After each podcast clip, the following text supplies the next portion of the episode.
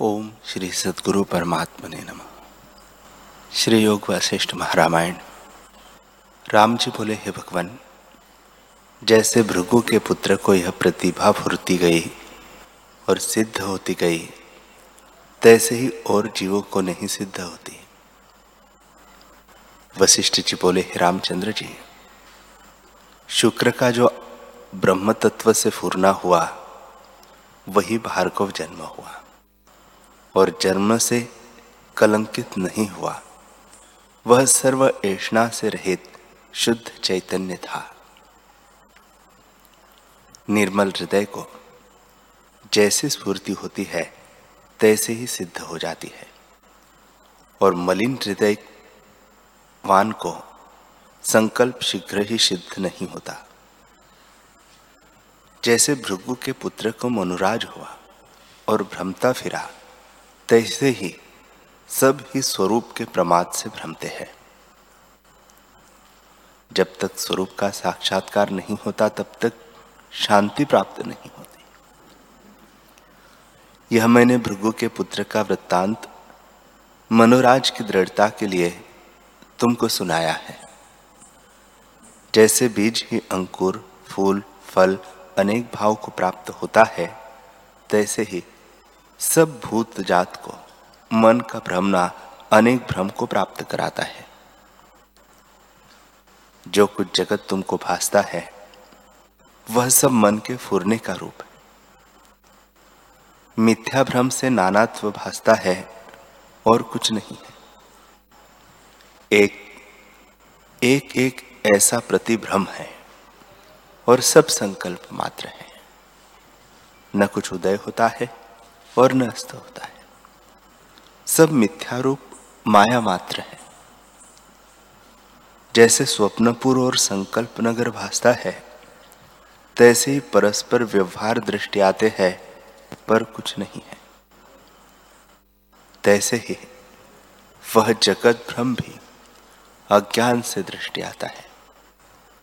भूत, पिशाच आदि जितने जीव हैं उनका भी संकल्प मात्र शरीर है। जैसे उनको सुख दुख का भोग होता है, तैसे ही तुम हमको भी होता है। जैसे यह जगत है, तैसे ही अनंत जगत बसते हैं और एक दूसरे को नहीं जानता।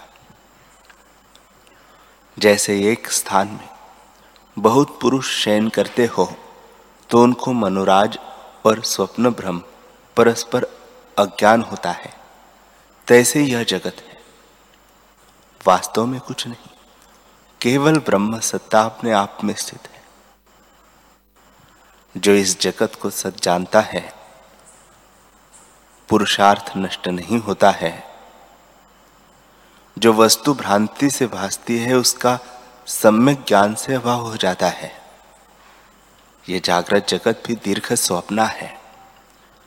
चित्त रूपी हस्ती को बंधन है और चित्त सत्ता से जगत सद भासता है और जगत सत्ता से चित्त है। एक के नाश होने से दोनों का नाश हो जाता है। जो जगत का सद्भाव नष्ट होता है, तब चित्त नहीं रहता। और जब चित्त उपशम होता है, तब जगत शांत होता है। इस प्रकार एक नाश होने से दोनों का नाश होता है। दोनों का नाश आत्म विचार से होता है। जैसे उज्जवल वस्त्र पर केशर का रंग शीघ्र ही चढ़ जाता है, मलिन वस्त्र पर नहीं चढ़ता। तैसे ही जिसका निर्मल हृदय होता है, उसको विचार उपजता है। हृदय तब निर्मल होता है जब शास्त्र के अनुसार क्रिया करता है। हे रामचंद्र जी एक एक जीव के हृदय में अपनी अपनी सृष्टि है, पर मलिन चित्त से एक को दूसरा नहीं जानता। जब चित्त शुद्ध होता है, तब और की सृष्टि को भी जान लेता है। जैसे शुद्ध धातु परस्पर मिल जाती है। जब दृढ़ अभ्यास होता है, तब चीर पर्यंत सब कुछ भासने लगता है। क्योंकि सबका अधिष्ठाता एक आत्मा है, उसमें स्थित होने से सबका ज्ञान होता है। राम जी ने पूछा, है भगवान, शुक्र को प्रतिभा मात्र आभास हुआ था? उससे देश, काल, क्रिया, द्रव्य उसको दृढ़ होकर कैसे भासे? श्री वशिष्ठ जी बोले, हे रामचंद्र जी, शुक्र ने अपनी अनुभव रूपी भंडार में मन से जगत देखा। जैसे मोर के अंडे से अनेक रंग निकलते हैं, तैसे उसको अपने हृदय में भ्रम भाषित हुआ। जैसे बीज से पत्र, टास, फूल, फल निकलते हैं तैसे ही जीव को अपने अपने अनुभव में संसार खंड फुरते हैं। यह स्वप्न दृष्टांत प्रत्यक्ष है। जैसे एक एक के स्वप्न में जगत होता है, तैसे यह जगत है। दीर्घ स्वप्न जागृत हो भासता है, और जैसा दृढ़ होता है, तैसा ही भासने लगता है। फिर राम जी ने पूछा, हे भगवान, सृष्टि के समूह परस्पर मिलते कैसे हैं और नहीं कैसे मिलते? वशिष्ठ जी बोले रामचंद्र जी, मलिन चित्त परस्पर नहीं मिलता, शुद्ध मिलता है। जैसे शुद्ध धातु मिल जाते हैं, सुषुप्ति रूप आत्मा से सब कुछ भूरते हैं, सो तन्मय रूप जिसको उसमें विश्राम होता है, सो ज्ञान दृष्टि से सबसे मिल जाता है। जैसे जल से जल मिल जाता है, तैसे ही वह सबसे मिलकर सबको जानता है, अन्य नहीं जानता।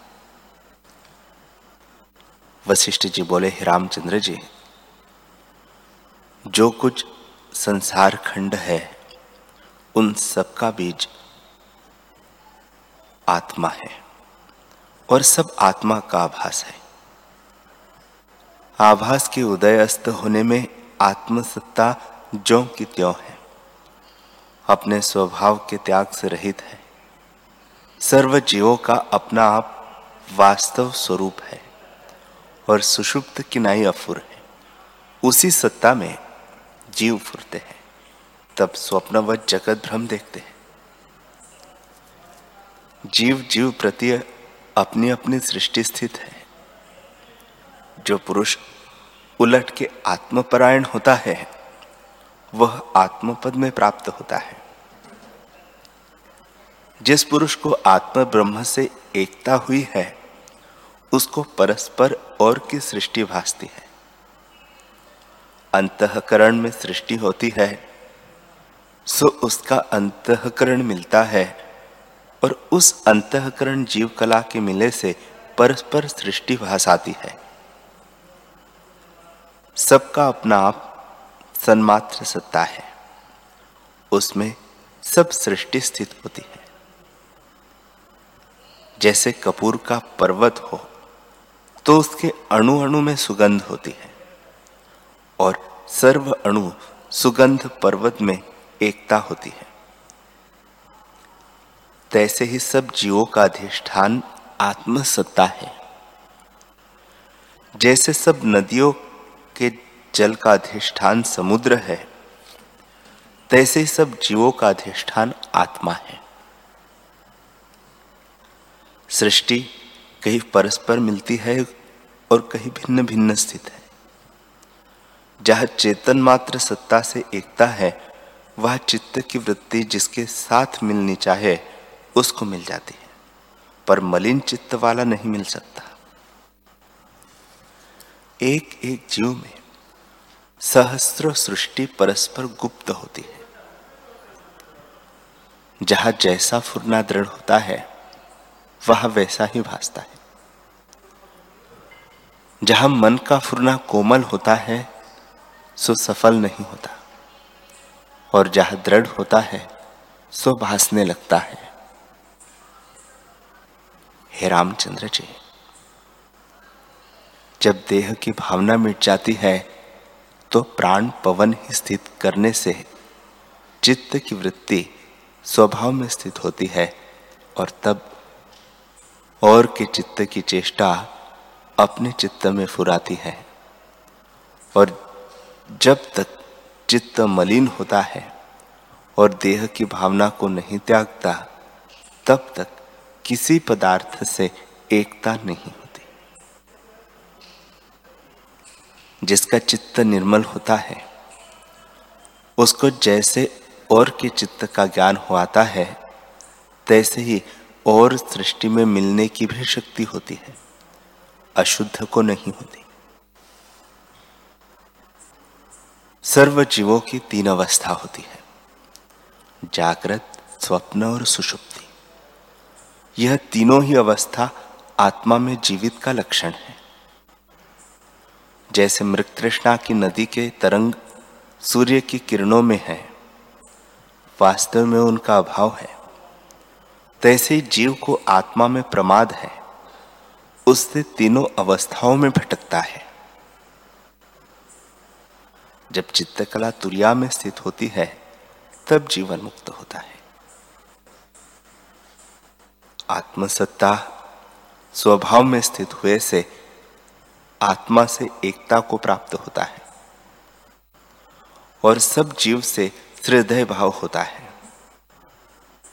जब अज्ञानी पुरुष सुषुप्ति रूप आत्मसत्ता से जागता है, अर्थात संसार को चितवता है, तब संसार को प्राप्त होता है।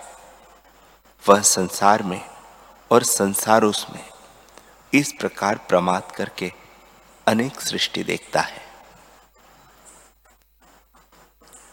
जैसे केले के थंब से पत्र का समूह निकल आता है, तैसे वह सृष्टि से सृष्टि को देखता है। शांति नहीं पाता। और जब उलट के अपने स्वभाव में स्थित होता है, तब नानात्व मिट जाता है।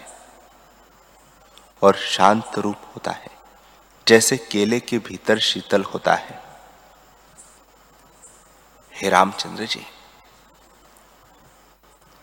जगत के समूह भासते हैं तो भी आत्मा में द्वैत नहीं। जैसे केले के भीतर पत्रों से भिन्न कुछ नहीं निकलता, तैसे ही आत्मा से जगत भिन्न नहीं। जैसे बीज ही फूल भाव को प्राप्त होता है और फूल से फिर बीज होता है। तैसे ही ब्रह्म से मन होता है और बुद्धि से ब्रह्म होता है। जीव का कारण रस है। आत्मा के कारण कार्य भाव कुछ नहीं बनता। वह तो अद्वैत, अचिंत्य रूप है।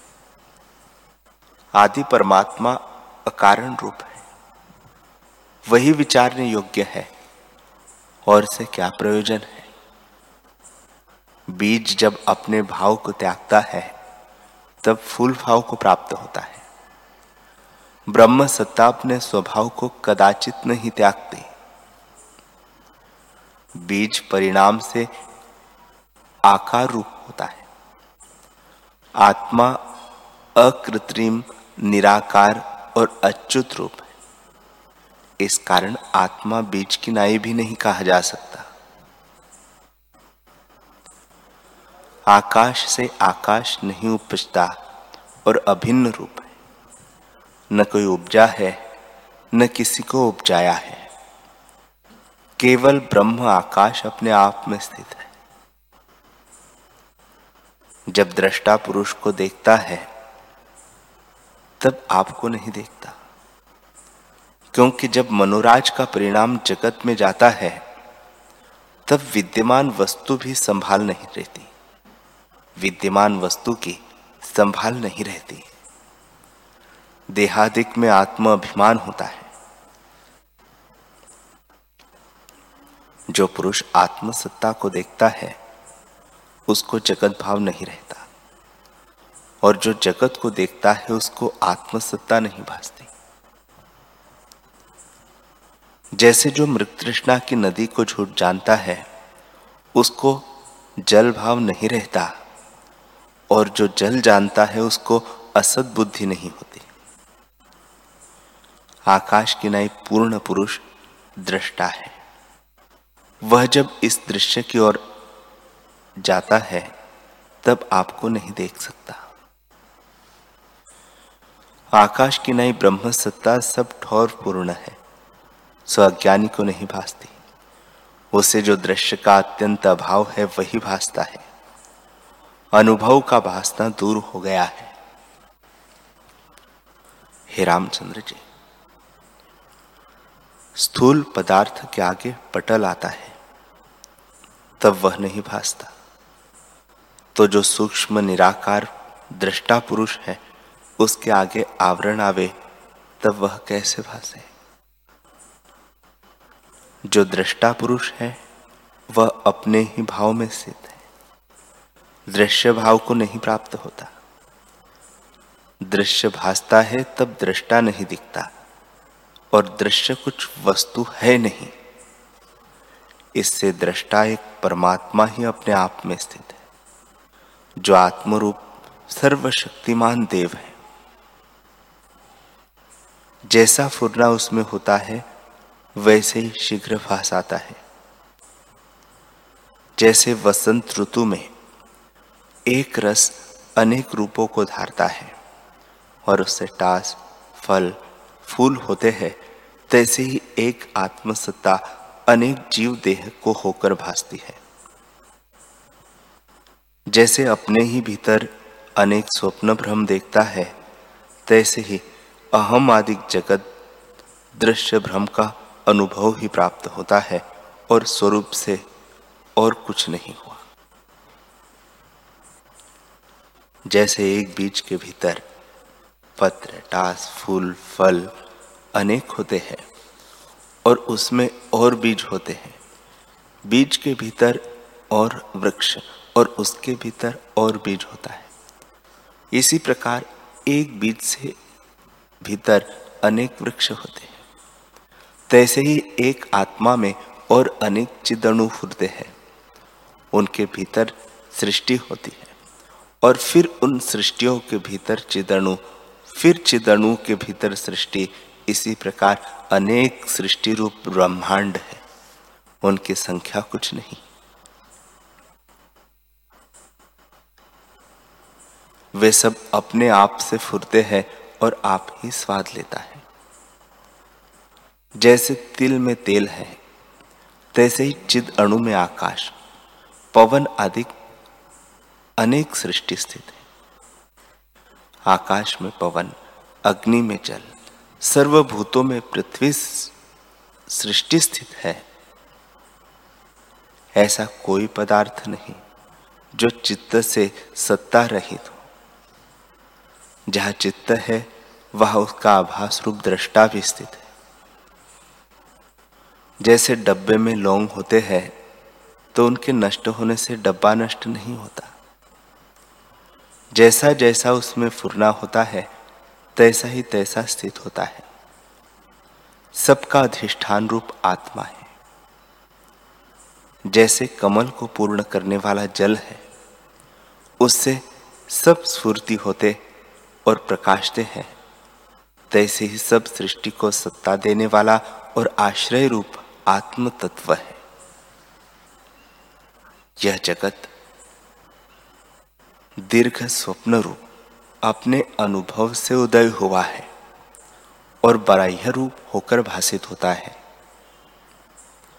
उस स्वप्न से और स्वप्नांतर होता है। उसके आगे और स्वप्न होता है। इसी प्रकार सृष्टि की स्थिति हुई है। जैसे एक बीज से अनेक वृक्ष होते हैं, तैसे ही एक चिदणु में अनेक सृष्टि है। जैसे जल में अनेक तरंग भासते हैं, तैसे ही आत्म अनुभव में अनेक जगत भासते हैं और अभिन्न रूप। इससे द्वैत भ्रम को तुम त्याग दो। न कोई देश है, न काल क्रिया है, केवल एक अद्वैत आत्मसत्ता अपने आप में स्थित है। जैसे आकाश में आकाश स्थित है, तैसे ही आत्मसत्ता अपने आप में स्थित है। ब्रह्मा से कीट पर्यंत जो जगत भासता है, सो एक परमात्मा ही अपने आप में किंचन रूप होता है। जैसे एक रस सत्ता ही कहीं फल और सुगंध सहित भासती है और कहीं काष्ट रूप को प्राप्त होती है, तैसे ही एक परमात्मा सत्ता कहीं चैतन्य और कहीं जड़ रूप होकर दिखाई देती है। जो सर्वगत अविनाशी आत्मा है, वही सबका बीज रूप है और उसी के भीतर सब जगत स्थित है। पर जिसको आत्मा का प्रमाद है, उसको नाना रूप भासता है। जैसे कोई जल में डूबे और फिर निकले, फिर डूबे, फिर निकले।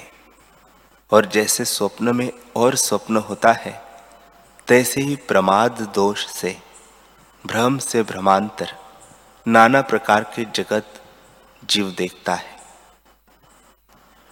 जगत और आत्मा में कुछ भेद नहीं है, क्योंकि जगत कुछ है नहीं। आत्मा ही जगत सा होकर भासता है।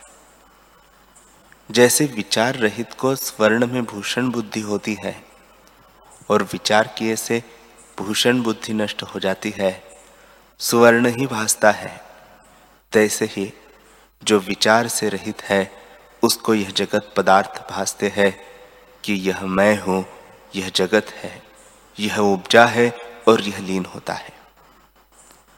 और जिसको सत्संग और शास्त्र के संयोग से विचार उपजा है। उसको दिन प्रतिदिन भोग की तृष्णा घटती जाती है और आत्म विचार दृढ़ होता जाता है। जैसे किसी को ताप आता हो तो औषध करके निवृत्त हो जाता है। दूसरे शरीर से तपन निवृत्त हो जाती है और शीतलता प्रकट होती है। तैसे जो जो विवेक दृढ़ होता है, त्यों त्यों इंद्रियों को जीतता है। संतोष से हृदय शीतल होता है और सर्व आत्मा ही भासता है। यह विवेक का फल है। हे रामचंद्र जी, जैसे अग्नि के लिखे चित्र से कुछ कार्य नहीं सिद्ध होता तैसे निश्चय से रहित वचन का विवेक दुख की निवृत्ति नहीं करते और शांति प्राप्त भी नहीं होती। जैसे जब पवन चलता है, तब पत्र और वृक्ष हिलते हैं और उसका लक्षण भासता है। पर वाणी से कहिए तो नहीं हिलते। तैसे ही जब विवेक हृदय में आता है, तब भोग की तृष्णा घट जाती है। मुख के कहने से तृष्णा घटती नहीं। जैसे अमृत का लिखा चित्र पान करने से अमर होने का कार्य नहीं करता। चित्र की लिखी अग्नि शीत नहीं निवृत्त करती और स्त्री के चित्र के स्पर्श से संतान उपजने का कार्य नहीं होता, तैसे ही मुख का विवेक वाणी विलास है और भोग की तृष्णा को निवृत्त करके शांति को नहीं प्राप्त करता। जैसे चित्र देखने ही मात्र होता है, तैसे ही वह विवेक वाग विलास है। हे रामचंद्र जी, प्रथम जब विवेक आता है, तब राग द्वेष को नाश करता है और ब्रह्मलोक पर्यंत जो कुछ विषय भोग रूप है, उनसे तृष्णा और वैर भाव को नष्ट करता है। जैसे सूर्य के उदय होने से अंधकार नष्ट होता है, तैसे ही विवेक उदय होने से अज्ञान नष्ट हो जाता है और पावन पद की प्राप्ति हो जाती है। हरि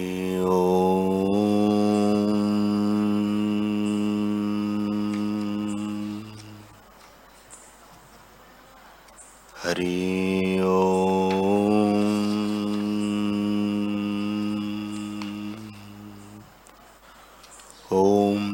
ॐ सहनावतु सहनौ भुनक्तु सह वीर्यं करवावहे तेजस्विनावधीतमस्तु मा विद्विषावहे ओम शांति शांति शांति श्री सद्गुरुदेव भगवान की जय।